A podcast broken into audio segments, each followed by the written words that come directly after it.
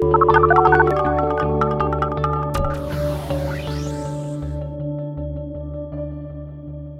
and welcome to the Pollsters. I'm Margie Omero, Democratic pollster with GBAO. And I'm Kristen Soltis Anderson, Republican pollster with Echelon Insight. And each week we bring you the polls driving the latest news in politics, tech, and pop culture. So this is our last show of the year. Yeah, I'm uh, I'm I'm a little speechless right now because right before we began recording, Margie talked about we were doing the sound check, and a typical thing you do when you're testing microphones is you'll get asked, "Well, what did you have for breakfast?" And so Right. it's just a mundane thing you can talk about. Yes. And Margie said, "Well, I had my breakfast salad," and I and I, I like stopped and was like, How "Wait do you not know this about me by now? I feel a little hurt. is it- How many mic checks have we done to get? involved in breakfast salad? Okay, so it's s- spinach and cottage cheese, and then Oh. olive oil and, and salt and pepper, and maybe a little lemon juice. And then there's some other thing that goes into it. So, like this morning, it's avocado, or maybe if there's, you know, like leftover rice that we could heat up, or sweet potato, some like other added layer to make it a little bit, you know, hard boiled egg or what have you. And then you feel like the morning is off to a good start. I do get hungry by like 10, 15 if I do that. but, but that's because I wake up at like early. Anyway, My breakfast is. I feel like breakfast salad needs to involve some kind of traditionally breakfasty food. Like, I would have a salad that has like bacon and cheese on it. That's Right. great. I do sometimes put like a hot, you know, kind of egg, like okay, fried okay, we're it. getting closer. We're it getting depends closer. on the amount of time and, you know, there's my workflow in the morning. I do lunches and breakfast, breakfast for myself. It's a whole thing. So it just depends on how that little routine is going. See, I'm, just- I'm so the opposite. I'm like, man, Starbucks new chicken sausage cheesy biscuit is uh, transcendent, guys. Yeah, those things are good. Look, I was traveling on Friday and I had the like the Impossible sausage breakfast. They have those at Dunkin' Dunkin' Donuts, now. That's- How was it? It was delicious. Oh, I was like, oh, that I have to have that. Like, I just I love the Impossible. I could get. I could go there. I could do that. So yeah, so you know, I like those things, but I feel like my resistance practice needs fuel. Good fuel from the from the jump, like Well, from the uh, I'm moment I get up in the morning. salads are I have to be you. ready for resistance all day, and that requires starting with a little like superfood. Well, we hope that you are starting off your push to the end of the year with uh, a good start here listening to the pollsters. We are going to spend today's show checking in on where the polls are at as we come to the end of the year. But then we've got our 10 big polling beefs. Inspired Yeah. by a Twitter thread started by Ariel Edwards Levy about the the things people say about polling that drive her nuts. If you are going home for the holidays and you are interested in this stuff, in the same way that there are those placemats that are like, here's how to argue with your aunt about healthcare over Thanksgiving that really don't exist on the right, but apparently do exist on the left. You saw the one I did about Mark Penn. Yes. like how to talk about how to deflect and then pivot to neutral grounds like Mark Penn. that was one of my better tweets, I thought, of the year. Anyway, keep going. Year in review. I would like to talk about my one funny tweet. we have the 10 biggest myths that we think you are likely to hear from friends and family as you go home for the holidays. We're going to give you our best arguments to combat fake news about polls. So let's first check in on what's going on in the latest polling. Big news is that 538 is launching their own polling averages on the Democratic primary polling in key states. And they have a very long, very interesting post from Nate Silver explaining what makes their new 2020 Democratic primary polling averages different. Now, in disclosure, on this show, we always load up the Real Clear Politics average into our script before each show. So we may, for the next couple of weeks, take a look at both, Yep. see, you know, shop around. Competition is good. Um, what's interesting is the explanation for why things are different um, and what sort of methodological concerns they've taken under consideration. So, for instance, one thing they do is they're going to be adjusting state polls based on trends in national polls. So, my sense of 538 uh, pardon me, Real Clear Politics is that it's very much just like what you see is what you get. Right. The whatever the latest two polls are that get added are mentioned. Some of those polls we on this show don't love as much. We think they're methodologically more questionable, but you know, They're pollster neutral. they're pretty they're pretty pollster neutral. It Where seems. 538 is going to be making judgment calls, um, changing for. Again, if in the national polls a candidate is surging, that will also have an effect on what they're showing is happening in the states, which is interesting because it may mean that a national poll, which those come out more often than these state polls, will show a candidate doing well. And even if no polls have come out in that state showing that 538s, they will be doing what they call a trend line adjustment. They're going to make inferences. So it will not just be sort of pure polls. It will have other sort of assumptions laden in. They'll be adjusting for House effects. So they note that Morning Consult tends to have the best numbers for Joe Biden. Emerson College tends to have really good numbers for Bernie Sanders. They will be adjusting for those House effects. Um, they're going to set their average so that it moves at what they believe is the appropriate speed after big events. So, one thing that you have to calibrate is if a new poll comes out, how much does that poll's newness make it the most important poll in your average? If you make new, fresh polls a really dominant factor, your average will move a lot, but it'll move very quickly in response to fresh data. Where if it is less sensitive, a new poll might move it a little, but it's waiting for more data. I like reading this, and it, it almost makes it sound like they're putting their foot on the gas pedal, or they're letting up on the gas pedal, or they have a bunch of dials that they're spinning, you know, around like they're in an airplane or something. Or maybe they're standing in a data cave with a whole bunch of data and charts like, projected into the air that turn- they can swipe away with the their speed, turn the speed of, you know, adjust the house effects. Okay, adjust the house effects. Like that's like, I, all power to forward shields.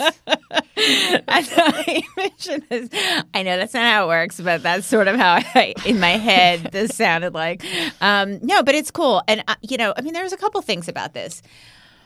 One, it, I mean, you can look at the difference between the national, and they have national and they have state level and early states, and you could look at the differences between this and RCP, and and there's a difference of like one point, and it just goes to this kind of larger, which is potentially meaningful, potentially not, but it goes to this larger question of what are we doing with the why why are we so closely monitoring the public polling on the primary? Generally it was you know the these models are not designed to answer that question. We want it because we want it. That's what people seem to want. Um, i've been looking this week through a variety of public polls trying to answer a question that's not about the horse race just to answer another question. And i just have to sift through like a billion horse race questions in basically every poll done at state level national level i mean just gobs and gobs of horse race primary and general election questions to get it like two or three questions about something else some other topic that's going on in that state or in the country so it just reminds me thinking of uh, that exercise at the same time with this, like the incredible, overwhelming amount of horse race polling that, you know, post 16, we were like, we should stop looking at horse race polling. There's still just gobs and gobs of horse race polling. So, when it comes to sifting through all of this, as always, we will keep you posted on the latest and greatest. Um, we are now sort of back from our holiday polling drought hangover with plenty of fresh data that's come out this week. And according to the Real Clear Politics average of where things stand as of press time, Biden's still in uh, strong position at an average of 27 points.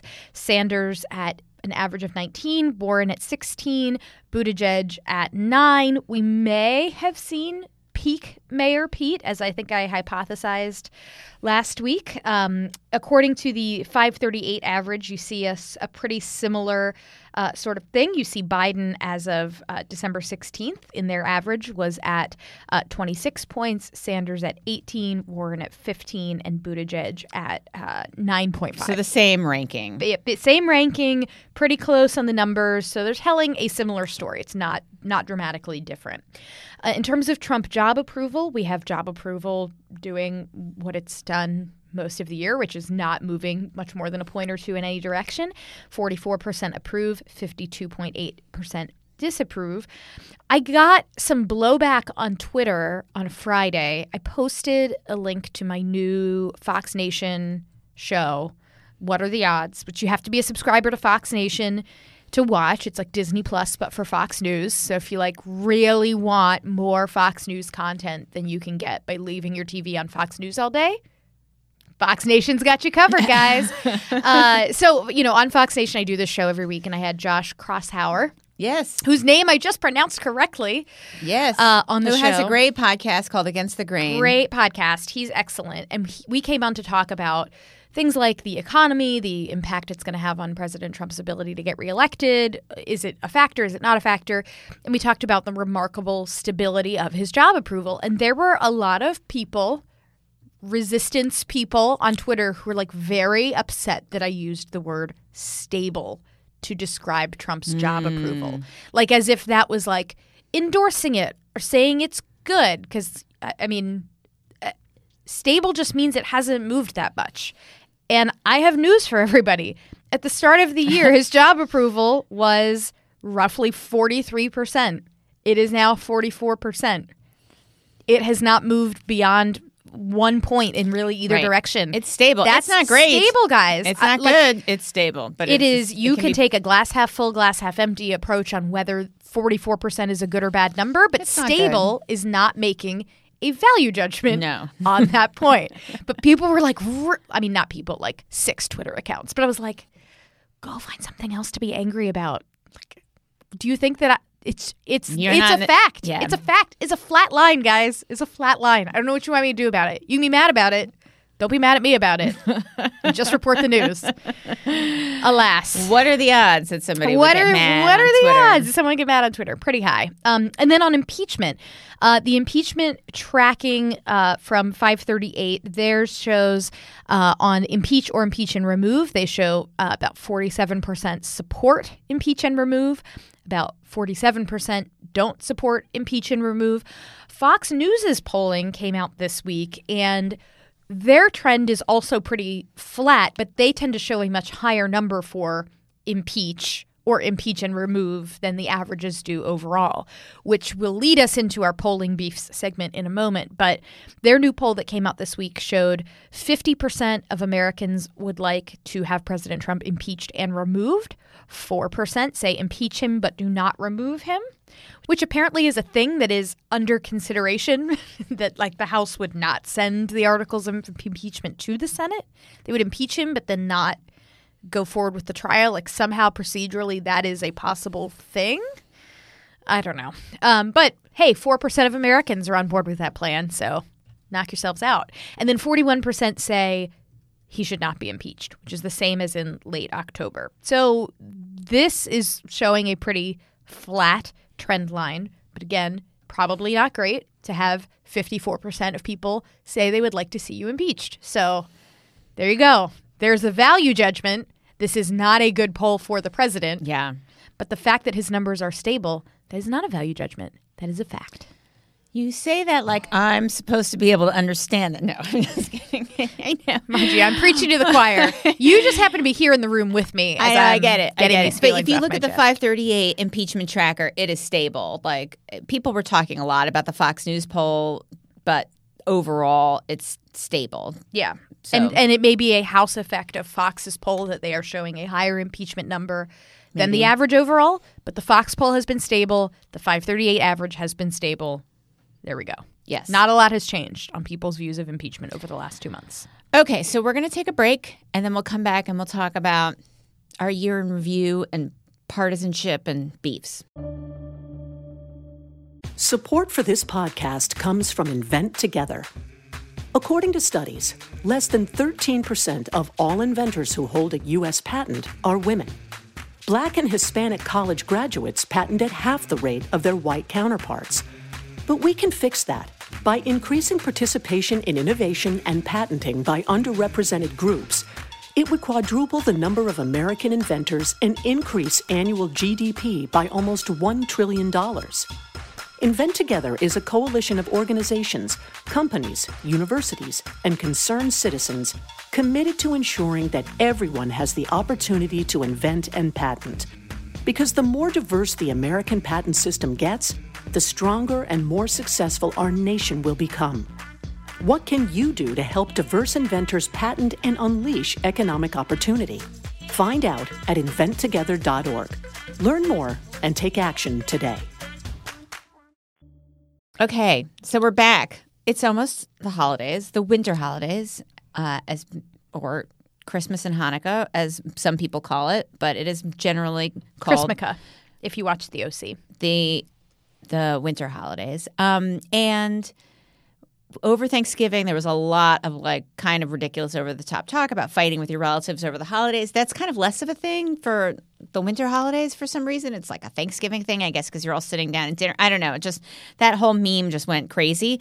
But we never talked about this at the time. But Huffington Post did a uh, poll that showed just 16% of Americans who had a Thanksgiving dinner said po- politics came up at all. This was, you know, after the fact. And only 3%, I think this is of everybody, say that they had an actual argument over politics at Thanksgiving. Fantastic. Good job, America. So that's actually, I mean, that's amazingly low given the amount of insanity that happened over like what do you do you know over that so Yep. um, so that's interesting but that doesn't mean we are not divided because that is still true pew just came out with something like moments ago that confirms what we all can see plainly before our faces, which is there are like wide partisan gaps on all kinds of issues, particularly on guns and race, but on all sorts of issues. Um, and they tested a variety of issues uh, with climate, and social safety net, immigration, role of government, um, where there's a really wide party gap. And the party gap is bigger than any other kind of demographic gap. Race comes second, religious attend, uh, attendance, education, age, gender, further down the list. The biggest gap comes along party lines. Yeah, the the the biggest gap on issues again, gun policy, racial attitudes, and climate are the ones where the parties seem to be the furthest apart. I feel like that you can actually look at the Trump presidency as having either enhanced or diminished some of these partisan divides depending on the issue. So, for instance, role of government, business economy and labor, foreign policy. Like Trump has taken positions that are sometimes outside of what, say, a Bush era Republican policy would have been. And so while his policies on things like guns or climate and environment are like sort of inflame or, or exacerbate those divisions between Republicans and Democrats, by sort of taking positions, I mean, you know, that are very different from where Republicans maybe used to be on foreign policy, scrambling some of that, those divisions have shrunk. So it depends on issue by issue. I was most fascinated by the piece of this report that dives into where younger and older Republicans agree or disagree.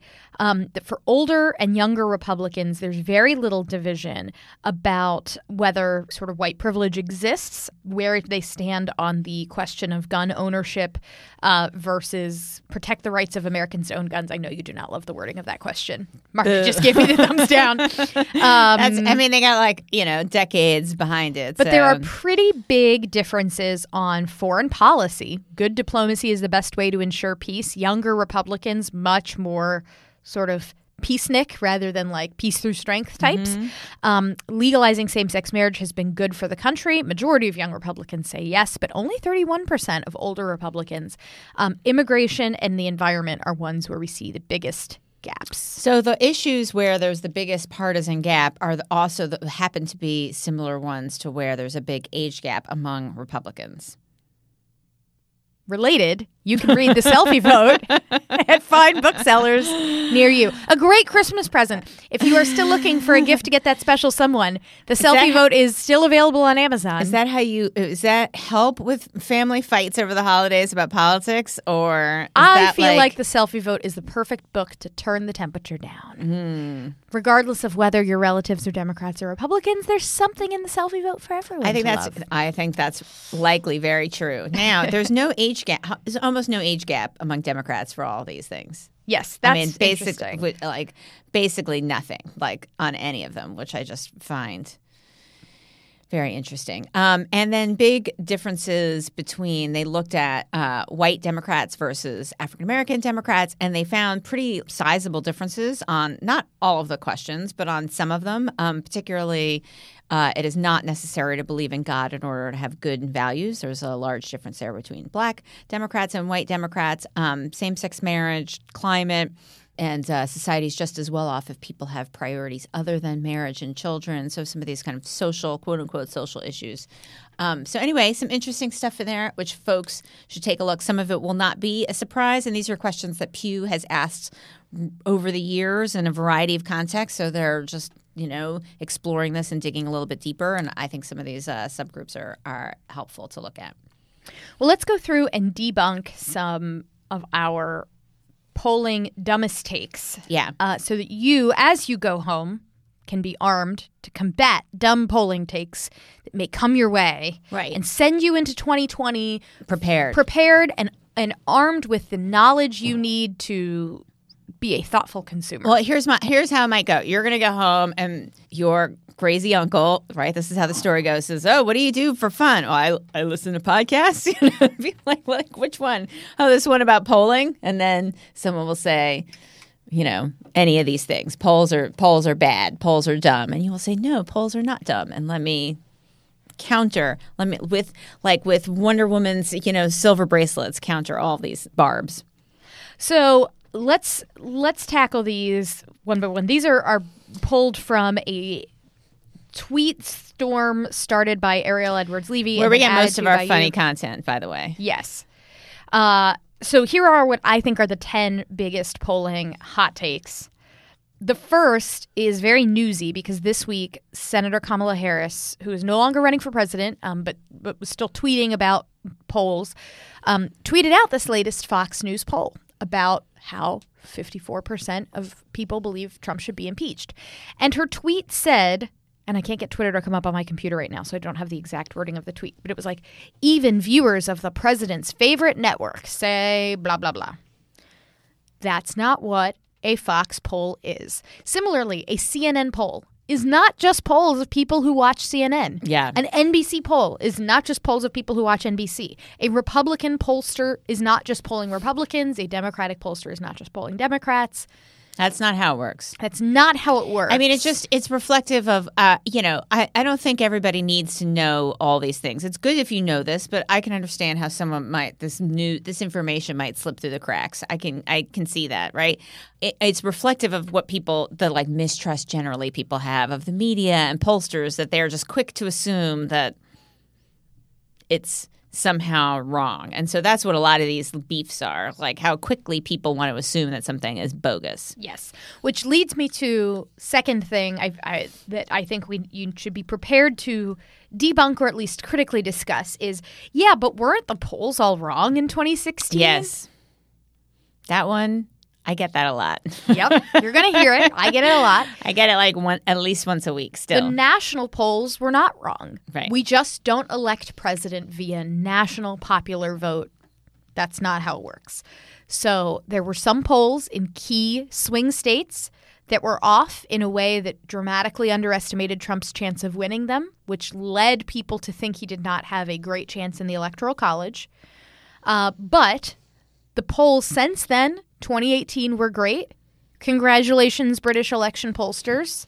they did it. You guys crushed it. I mean, you know, I'm not a fan of the results, but at least the polls, you know, were not a surprise. Yeah, no, this was a great night for conservatives. If, if if you are right of center, it was a good night in the UK, and the polls almost exactly nailed it. Um, okay, number three, faux precision.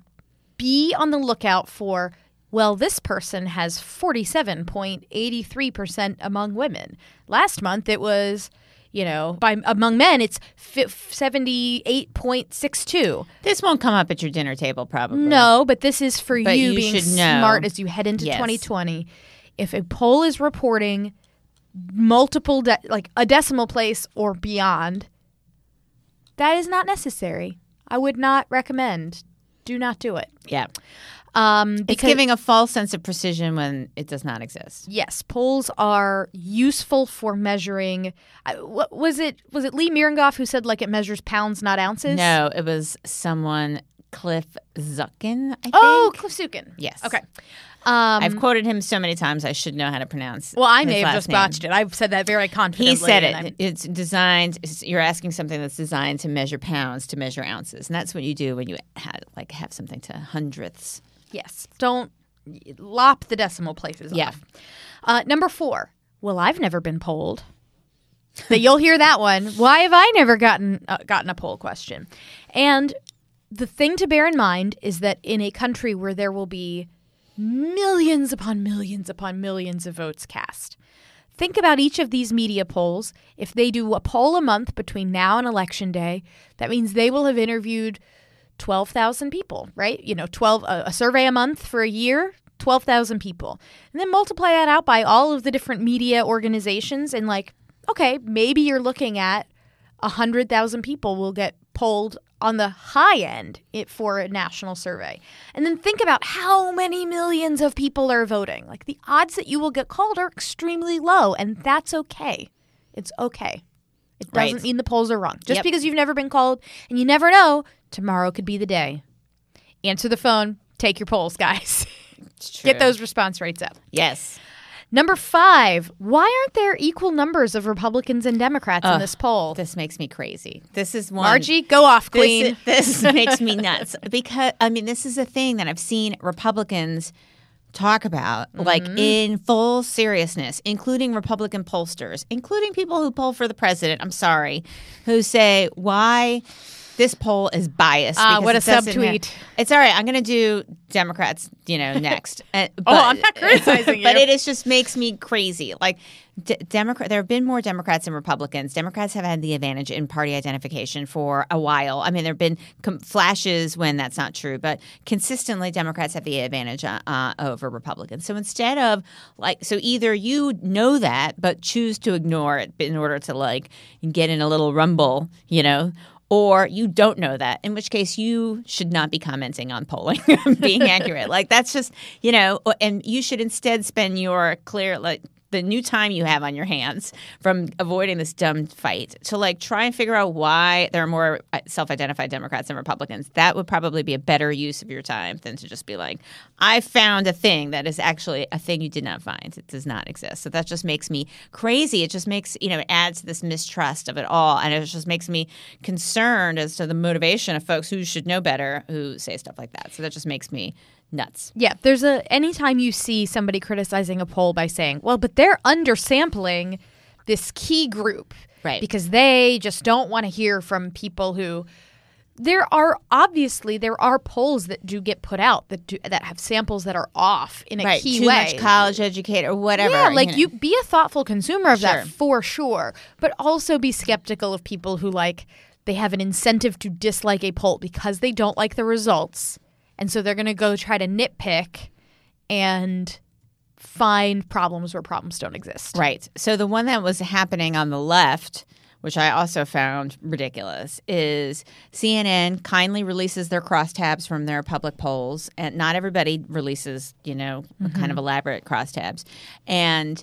They had for sample sizes that were too small for the subgroups to show. They would just write NA, so they had you know not applicable. So they instead of just cutting it or having a number that's too small to really analyze, they just had like NA, and so it highlighted that visually if you were looking for something. And they had NA for like 18 to 29 in like a Democratic primary. I don't know if this was Iowa or national. It doesn't really matter for the story, but people were like, "Aha." CNN is out to get Bernie Sanders because this is the group that really supports Bernie Sanders. They interviewed no young people. How dare they? And then there was some like additional conversation. Like, well, no, they did. They just don't release groups that are too small. Well, they're too small because the you know corporate media is out to get them, and that is not true. That's just They're too small because not enough young people vote in primaries. yes. Go vote, kids. That's been true. It's for, important. Yes, that's been true for a long time. That is not new, you know. And primary voters, uh, primaries often skew a little bit older because those are the folks who are more regular voters and so on. Now, Mm-hmm. that doesn't mean those things can't change if people get excited, et cetera, et cetera, of course. But to just like look at that NA and just decide, you know, seize them, like it's just, you know, is not, is not looking at kind of the big picture of what is happening. It's much easier eh, a- explanation to say maybe it's because younger people are not really voting the same percentage as older people, and also 65 plus is like a really big age range as opposed to 18 to 29 as opposed to like a corporate conspiracy like make sure we don't you know hey, pass it on. Don't. Inter- If you call them and they sound really young, hang up the uh, phone. Yeah. Like, no, that's not. That's not that, that doesn't really sound like a good explanation No. to me. Okay, number six. But nobody has a landline anymore. How can you trust the polls? Nobody has a landline anymore. You are correct. No one has a landline anymore. So, how convenient for us that polling does not really happen that much via landline anymore.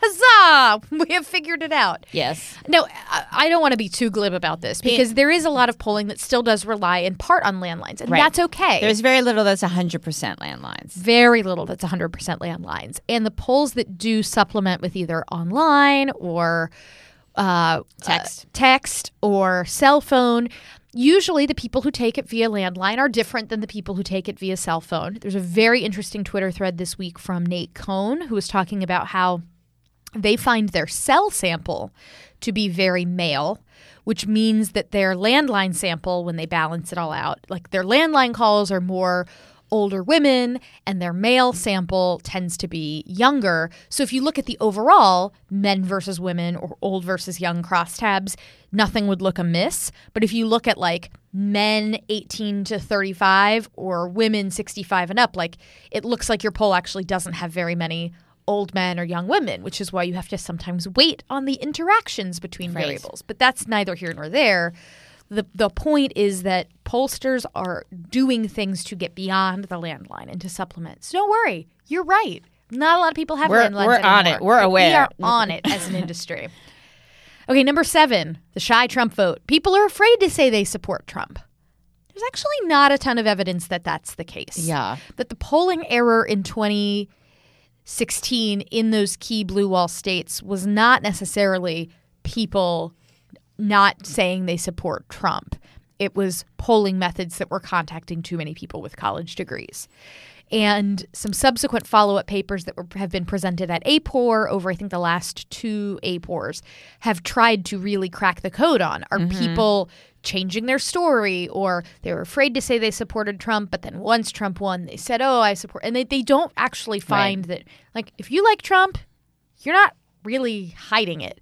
Um, and that there may be people who say they are undecided. This was the Tony Fabrizio takeaway that they dug into the undecideds and found some of them really liked Trump more than they were reporting.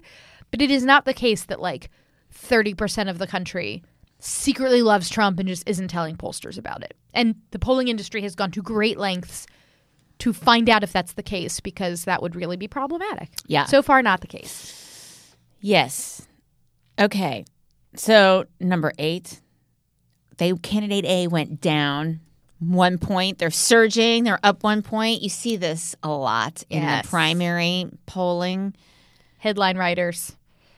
It's It's, bad. I mean, you know, the outliers get more coverage, so that's one piece of this. Uh, but also, I think people just want to see a like a rollicking good time going on in these horse race numbers, and so they just want to show something. It's not as interesting to say no change, like no real change, Mm-hmm. but that is what's often happening. So look at the numbers. Don't look at the words that characterize surging, falling, plummeting. Like, Yes. be wary. Actually, look at what the numbers have said. Yep. Number nine. Yeah, but my Uber driver said Ugh, this is my the Tom Friedman 2.0ing. Uh, that that like, and this is not a polling thing, but it's just also my beef, which is related, which is like the people who complain about Gate 35X and National on Twitter. Like those two things, is terrible, though. I, it's terrible, but like it means you're going to a smaller city, and if you are on Twitter being like, I hate this trip, you know, it sucks to be me. Like I just find that like a, a real sign like you have lost you're not in touch. Like you just are you're telegraphing like how much of a hassle it is for you to travel to a place that has a small airport without a lot of you know without a lot of like daily shuttles constantly. So that is tied to for me to the like qualitative anecdata of like whatever your uber driver said. Sometimes people do it with their like driver that's taken in the studio for a cable hit and then i want to like throw my phone out the window. Like i find that like so incredibly whatever. Like i don't mind if people are having an interesting experience with their uber driver. Like was it you who had like their cookie monster voice like that's like something specific about I was your- not drawing conclusions about the Yes, Democratic primary. I was just legit disturbed that Exactly. like That's fine. turn left. I was like, oh god, That's fine. that is, just like I am narrating my life for for the public, and that's fine. It's like my Uber driver knows such and such. My Uber driver wants to know why blah blah blah. Like that's a sign that you have like literally not ventured. You've not ventured very far if you were relying on your Uber driver.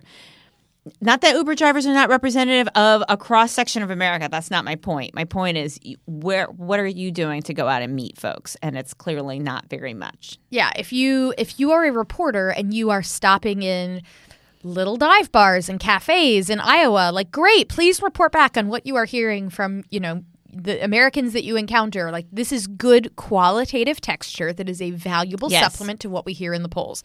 But that's very different than like my Uber driver said X, which therefore must mean that lots of people feel this way. Right. That's And dangerous. We don't have on here, but we, we could, which is the, like qualitative data that like doesn't really stand up to like being swing voters. Like you know, I went and talked to somebody, and like five seconds after the article goes online, it turns out they're like a Republican, you know, party operative, and you're like, okay, well they're not a swing voter. It's like so. There's been a variety of those things, Yes. which. You should not do. People should avoid doing that. You should do your due diligence. I know it's tough. Like the folks who want to talk to reporters, probably there's a reason often, and but you can figure out if they're truly something, um, you know, beyond a swing voter. And obviously, folks on the left get annoyed by the, you know, we went to a diner to talk to a, you know, to a Trump voter, and they don't care about impeachment, like, like daily, constant barrage of of that, and not as much of the like. We went to talk to, you know, a young person or a person of color in the Midwest who's felt like completely, you know, threatened by the policies of the Trump administration. Like there's fewer of those stories. At least that's the perception on the left. Anyway, that's not on this list, but it's kind of in the Uber driver. Like, how do you gauge qualitative data? How do you know if qualitative data is being well reported and integrated, or is it just confirming whatever someone wants to write up a story about? The last one we've got on this list. Yeah, but this poll was taken online. It's not a good poll because it's online, right? Well, there's lots of really good polling online. You, you can have voter file match. Good polling online and there's bad polling online. yeah, no, there's good. I mean, it depends. Obviously, the mechanical Turk we've talked about, but like, there's good polling that's eh, voter file match back. You know something about that person, or it's useful to kind of getting a read of where people are nationally. You can use it to kind of dig deep, do fun things. More experimentation and- is sometimes available on telephone. Um, video and such fun little exercises that are just not really well suited for phone. And so you can get some good interesting context from there. Um, sort of related and this is not on your list but this was on my list which is the issue polling is bad. Yes. have you seen people say this like issue polling is bad? See, I feel like that one, I, I originally had it on the list and I swapped it out for, but weren't the polls wrong in Yeah, yeah. 2016 as this like umbrella thing you will definitely Yeah. hear? I, I hear that more in like very inside baseball conversations, like in hashtag this town. Yeah. Where people are like, yeah, but why would you poll somebody on a policy issue that they haven't thought about ever? And that is a somewhat val like that's not a, a question that is a dumb question. Right. Like, and there are polls that I will sometimes chuckle at where you're talking to someone about like single issue vaping voters for example well, or a poll that's like, let's talk about risk corridors in Obamacare, right? Like, uh, it is highly likely that the people you are interviewing have never heard of what, like, what are we going to do about the risk corridors before? Um, but that doesn't mean that it is irrelevant to ask them questions about what sorts of protections should or should not be in place for insurance companies if insurance companies are told that they're not allowed to raise rates certain amounts should the government bail them out if they lose money one year like that's that's an interesting question that somebody's maybe never thought of but it doesn't mean they can't give you a Right. valuable answer Right. so don't ask your issue questions full of jargon but you can ask people their thoughts about things that maybe they haven't thought of before and that's still useful to hear. Right. I think part of the reason people have this issue polling is bad is different. You know, there is also like, well, why would we ask people something that's, you know, so detailed? And so that's fair. And then there's also the folks who respond to like public polling on this, where it's one question, you know, about whatever the issue. And it's either one question done by a polling, at, like a major outlet, which is, you know, not going to have the full, all the nuance, or it's going to come from a group, you know, group does polls, shows that group's issue is really important, right? Which, you know, is important sometimes can be an important addition to the conversation but you also like need to look at the question wording too and so for example the single issue vaping poll that we talked about before so you know for some of these things you can walk people through a story which doesn't always get released like do you know about this here's a little bit more here's something that maybe has more information than you were expecting. But now here are some things for and against or different things outcomes that can happen. And then now what do you think? That's like what internal issue polling looks like. It's not always released in that kind of in all its glory, but that's what the kind of internal how do you talk about this issue stuff looks like. Anyway, issue polling is not bad, but people do like to just you know look their nose look down their nose at it like I I'm smart. I'm a good consumer polling, so I hate issue polling. So therefore, what you only like horse race? That goes back to like horse race polling, which you know. Yeah. Let's mix it up, folks. So let's take a quick break. When we Yeah. come back, we will do our final year in review wrap up, biggest polling bummers, things we're most proud of, resolutions for 2020, and a look at polling on holiday shopping. Okay, so we're back. Now we're going to be fast. We're going to be chatty because you have a heart out. But our year in review.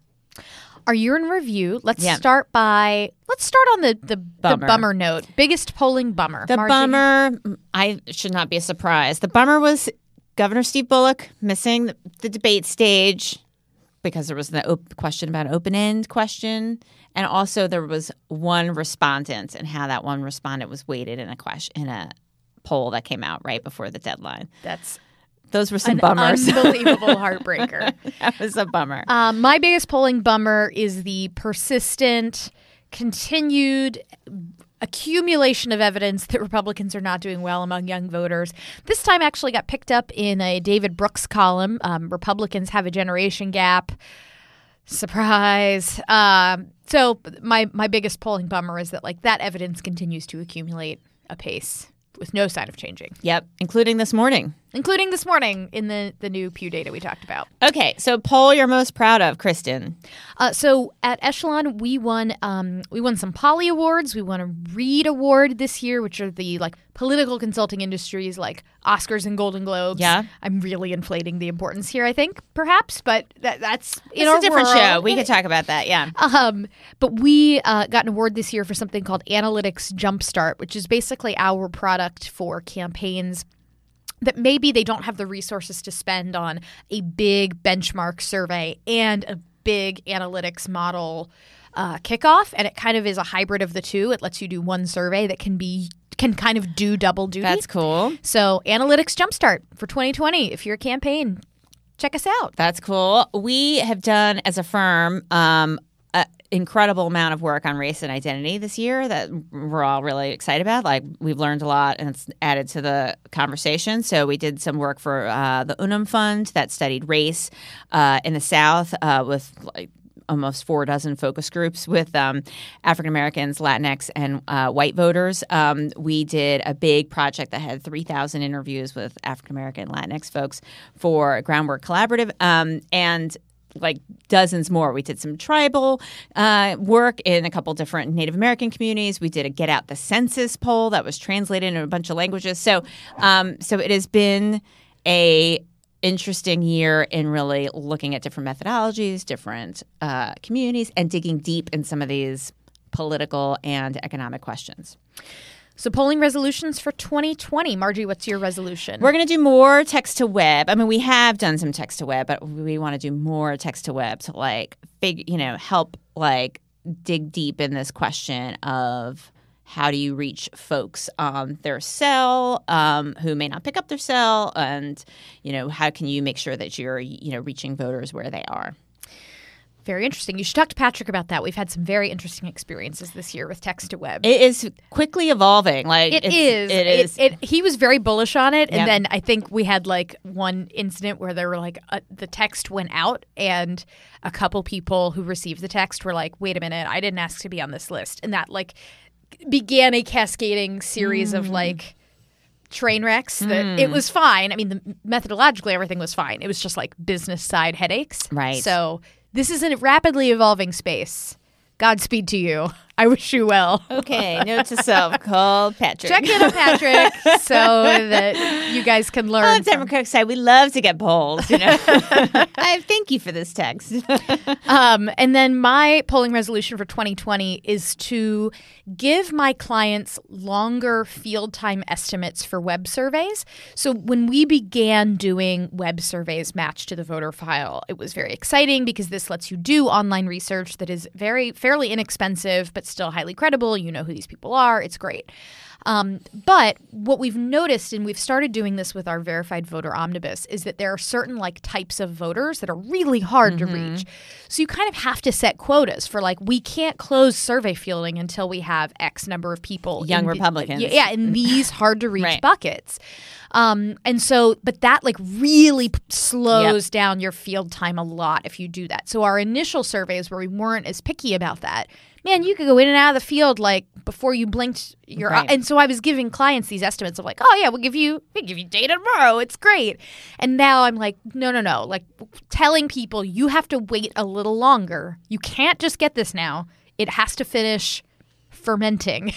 Yes, It has to under promise and over deliver. Yes. So I am now, I'm going to give my clients much longer estimates of how long it will take in the field and surprise them with great data early if I can, instead of like me stressing out and being like, It's- no, but we don't have enough people in this young Republican bucket or It's, whatever. it it's is." always a good it's always a good default but it's tough because you want to be like I, I can do it but you know but being but it helps to have more field time obviously Yes. always helps to have more field time okay holiday shopping our friends at national retail federation have released some results 91% of consumers plan to celebrate the winter holidays okay now, 19% start shopping in September or earlier.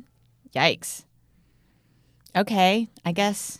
That's that's some planning. Thirty nine percent say they start their shopping before November, which seems more reasonable to me. Says the lady who has thirty two hours or I seventy two still have hours to order something for my husband before we get in the car. Yeah, I still have a couple left Go for do. the holidays? I, am Yeah. I'm getting there, but I'm not. I'm not all the way there. So and then the top toys on holidays shoppers list, they split this by gender for boys. Legos, Carson trucks, Hot Wheels, video games, Paw Patrol, Marvel action figures, Nintendo Switch, PlayStation, Nerf, and Xbox are the top 10. For girls, Barbie, dolls, LOL surprise dolls, American Girl, Legos, Hatchimals, apparel slash accessories, Disney, Disney Princess, baby dolls, and My Little Pony. I mean, I don't want to like put my children into gender roles, but my daughter wrote up a list, and they both wrote Christmas lists, and my daughter wrote on hers. Um, some of the things that are on this list, and also a planner. Look, and my son, I'm like, "What kind of planner do you need?" And she's like, "I'm not sure." I'm like, "Okay," you know. Meanwhile, I give her every little book I get for you know when you like speak on a panel and they give you like a little book. I'm like, "Ta-da!" And she's always like, "Yes, like that's exactly what I want." Anyway, um, and then my son, he put on his list real scorpion. that was on his list, So, along with like sword, truck, you know, and my. I mean, he told someone else he wanted a wrestling set. I don't even know what that is, but like, he's basically he might as well say like ball of fire, you know. like, I mean, I've got to imagine there are some good like kids science experiment kits that could be we've a had real those. winner. We've had those, and yeah, I don't know. They're like they require like too much precision. They just want to like make a big mess and leave it all over the house. Well, you can do that with Mentos and a bottle of Exactly, Diet Coke. exactly, so exactly. That's that's a cheap way to I have know. an exciting. I- that's why I'm off the science kits for a little bit longer. Okay, so happy holidays, folks. Enjoy your break. We'll be back the week of the sixth. Until then, you can find us online at at the pollsters on Twitter or at Soltis Anderson at Margie Omero at www.thepollsters.com or on Facebook. We think you guys are fantastic. Thank you for listening to us during 2019. 2020 is going to be a wild ride. Buckle up. We'll see you next We're year. here. We'll be here.